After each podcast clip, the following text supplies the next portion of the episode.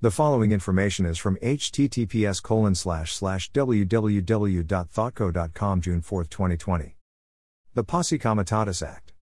The Posse Comitatus Act prohibits the use of forces of the U.S. Army, Air Force, Navy, or Marines to enforce federal, state, or local laws anywhere on American soil unless authorized to do so by the Constitution or an act of Congress. The Posse Comitatus Act, however, does not prevent state National Guard units from assisting law enforcement within their home state or an adjacent state when requested by the state's governor, or when placed under federal control through the presidential invocation of the Insurrection Act of 1807. The Insurrection Act.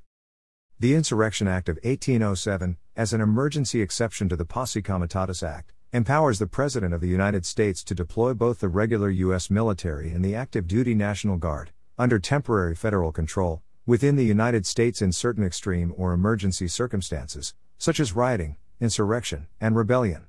For example, Harvard University law professor Noah Feldman has stated that the broad language of the Insurrection Act allows the use of the military when necessary to prevent acts obstructing the execution of federal law to the extent that local police and the National Guard can't successfully stop violence on the streets, such as rioting and looting. What the regular military cannot do on U.S. soil.